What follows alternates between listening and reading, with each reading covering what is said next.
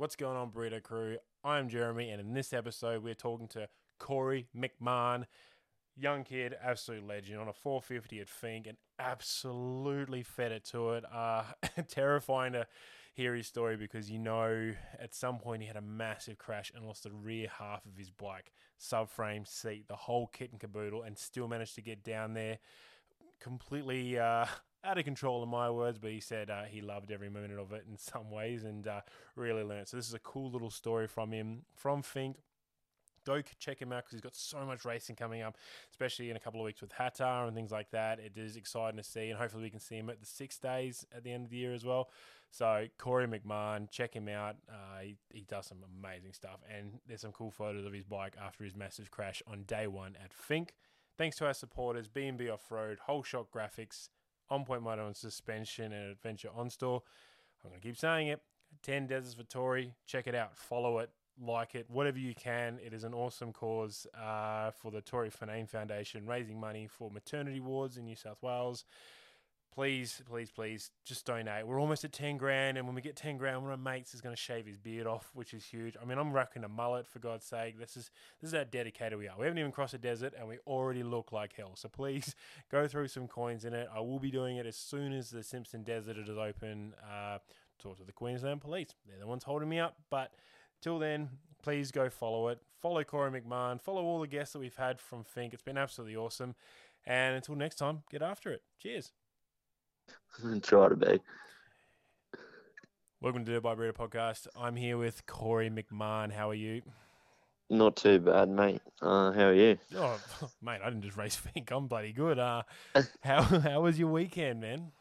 Yeah, it was uh, up and down weekend. Uh, a lot of Very highs and lows over the weekend. So. Mate, it was Nah. it's crazy. Absolutely crazy to see kind of yeah, you well what I would have assumed is a good prologue. Did you enjoy your prologue or do you reckon you left some out there? Uh, definitely was better than last year, but still sort of thinking I left a bit out there. Like, um, there was a couple of sections where I just pulled up too early and uh, just just a couple of little mistakes. Nothing crazy. Like it was a pretty good lap on my behalf, but um, obviously not a perfect lap. I, I can't really complain for only having to do. I think that was my third lap around that track, so we're Mm. getting better and better each year. No, absolutely. And um yeah, it is exciting to see where it's going to go next year. Uh, hopefully on a bit bigger of a bike, but for now, you've done awesome to, to get to that position. And you know, we, we saw you line up on day one eh, next to David Walsh. I mean, that's a that's a big thing. Yeah, yeah, it was really exciting to line up with Dave as we've done a lot of pre-running together over the three years. Like he's probably the man that's taught me everything out there. So Mm. no, it's cool to be up there with him. But um, yeah, like uh, it is frustrating to get fourth again. But we always got to go back and look that we're 50 cc's down. So, um, but we definitely had the pace that uh, this year. I think on the way down to uh, put it a little bit higher up if we didn't have a little bit of a crash on the way down. But um, uh, should have, could have, would have. But uh, we'll take a fourth again. Well, look, man, let's let's break it down because obviously the, the start was awesome. You really, if you look at the footage, and uh, you really hung off the back of that thing to try and get as much traction in. And how was it like getting out of the stadium with Walshy? Ah, yeah, it was really uh, tricky actually. I've never actually rode out of the stadium, uh, not whole shot on my grid, so Mm. um, it didn't obviously didn't help with Cal going down in the stadium. So there was sort of two bikes in front of me, um, so I got dusted out pretty bad, um, pretty bad until I crashed. Really, I was in the dust with Walsh and Cal, obviously all the way to about the thirty, and then um, was sitting in Cal's dust from the 80 fuel um, and then Cal and called up to Smitty, and yeah, obviously two bikes of dust again by the time we got to the 110, and not far after that, uh, I was on the ground. So Mate, what No, happened? What happened?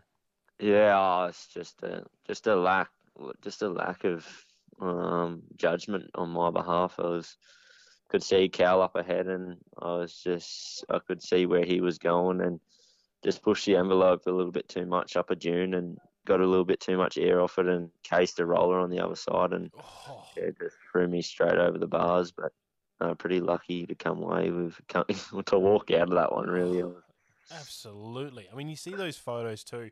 you know, of, of guys who aren't as going as fast as you, and they case those rollers, and they really just flip and go all over the place. What was it like for you at that speed? Oh yeah, it was. It actually scared me a little bit, but not gonna lie. But um, yeah, once I'd come off and, and I was up and running for my bike again, it was more devastating to see that my bike had snapped the seat and the rear guard off. To be honest with you, mate, it was. I mean, I saw some photos from your camp, and there was you know a few things going around that night. The, try and explain your bike the best you can. It looked like there was nothing, nothing at the rear. Yeah, so pretty much clean snapped all the way off from the subframe. Uh, I took the seat with it, so yeah, took the seat. Um, I bent up the subframe a little bit, and yeah, it was 110 k's with no seat, so the body was sore. Did, did that like because you had no rear subframe? Were you just getting sprayed with rocks and things like that coming straight up underneath? Uh, no, not really like that. It was more that I had no idea where the where my rear wheel was uh, going through the rollers and that. Obviously, you're hitting some pretty pretty big G outs out there, so I was pretty scared that the wheel was going to tap me in the ass. So I was trying to stay as upright as possible. But yeah, no, it was really challenging not having that seat and rear guard to like um, bounce off. I'd say through the rollers, like just to have that um, guide of where your bike is. And but I had definitely had a few moments without the seat, and I was like, all right, that's it. We'll just tame it down and get there now. Look, uh, I think you know that means you were in like a, a, a, perpetual squat for the entire time as well. I think that's another thing you should take away from it. You couldn't just sit and relax; you were just on your legs the whole time. Yeah, hundred percent. I think I tried to sit down once and hit a G out, and it felt like it rattled me teeth out. But um, you had a battery just tickling up. Yeah, you, yeah. No, it's it's frustrating, but um, to do what we still did of standing on our pegs for 100 odd k's is is pretty pretty. Um, I'm pretty happy with that. Uh, obviously, our pace was good on the way down to to get up to them boys. So uh, definitely a lot of confidence to come out of that for next year. Oh, absolutely. Were you more were you frustrated when you kind of had that crash and you got back on the bike, or were you kind of a little bit more calm and tame because that really did scare you? Oh, yeah, I was pretty frustrated with myself. Obviously, at this level, you're pretty hard on yourself, and um, I had a crew of about 35 people there to to look after me and and fuel me and all that stuff, and to let them down, and all the people that have put money in and sponsored me this year for this race, and I've just gone out and made a stupid little mistake like that. But um, yeah, obviously it's frustrating to to know that you had the pace and, and to fall back to a fourth again this year where I was obviously expecting a little bit more. Mm, I mean, yeah, I think you shouldn't take it away that, you know, you let people down. I mean, you, you did have a come off and then you got back up and, and you kept your position. You know, it's not like you dropped huge, huge gains from the crash itself. And to push, I mean, as I said, like I, I in my head, you would have been pushing harder than ever after the crash to get down, and then the next day would have been absolutely just just just a mind warp for you. Yeah. Oh well, the next day it was it was good because I knew I could. I knew that wasn't my pace down there, so I knew I could push forward. But um, obviously, with how quick the guys are in that top ten sort of thing, it's it's not just catch onto the back of them and ride past them sort of thing. So um, definitely challenging to pass uh, out there, like with the dust and the faster guys. I've haven't really had to experience that before. I've always, as you know, the year before I was shocking in prologue, so I could actually catch and pass and wasn't really sitting in the dust. But yeah. with them front guys, it makes it so much harder because they're running so similar pace to to catch them and pass them in the dust. Yeah. But yeah, it just shows how much of a animal Walsh is. He does it anyway, and it's crazy. It's honestly crazy. Oh, look, it is scary, like the speed. But as I said before, you know, we, we do say that you're on a, on a smaller bike, but for you to be able to keep pace, it really shows that corner speed that we kind of talk about with you to be able to hold, to be able to keep up with everyone. Yeah, yeah. I felt like this year I made a lot of improvements on my track knowledge, especially from sort of the 160 to Finke. So um, to have the track fully dialed now, it's in my only in third year. I'm definitely looking forward to the future and to do some more pro running and hopefully get on a on a bigger horsepower bike. Ooh, don't tease us yet, Korey. Don't you still got a long way to go, mate? Because uh, Hattah's coming up, mate. That's exciting. Yeah, yeah, very exciting. I had my first ride today, so um, since Finke and actually remembered how to turn, unlike last year. So uh, we're we're starting off on the right foot for Hattah, that's for sure. Well, mate, I think uh, if you remember well, uh, you got to learn how to change brake calipers and things like that as well mid race.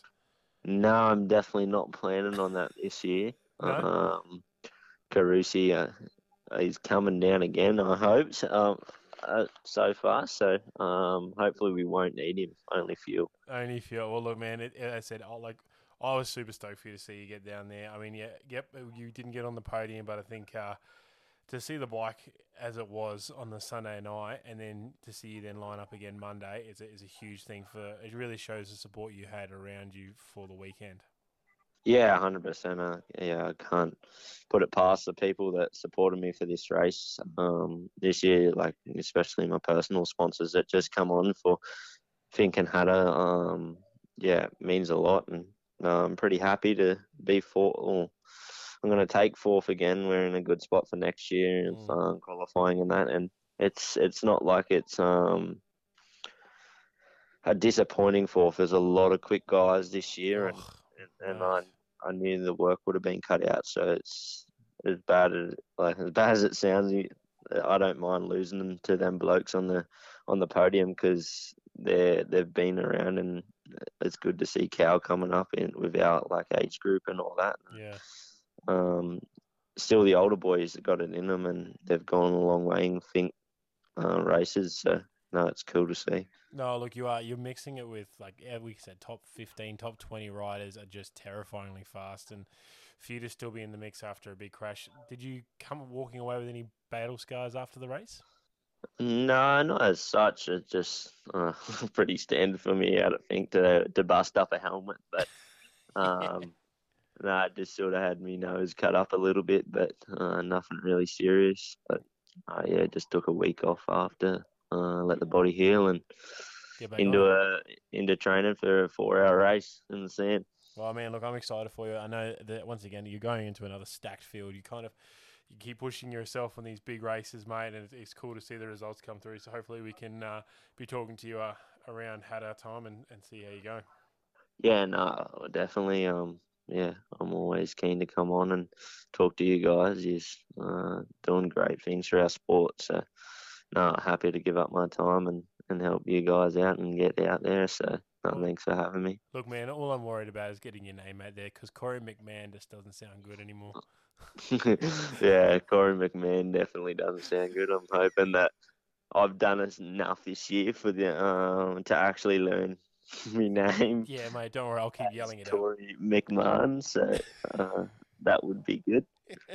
all right, man. All right, buddy. We'll look uh, look after yourself, and we'll be talking to you in a few weeks. No worries. Cheers, mate.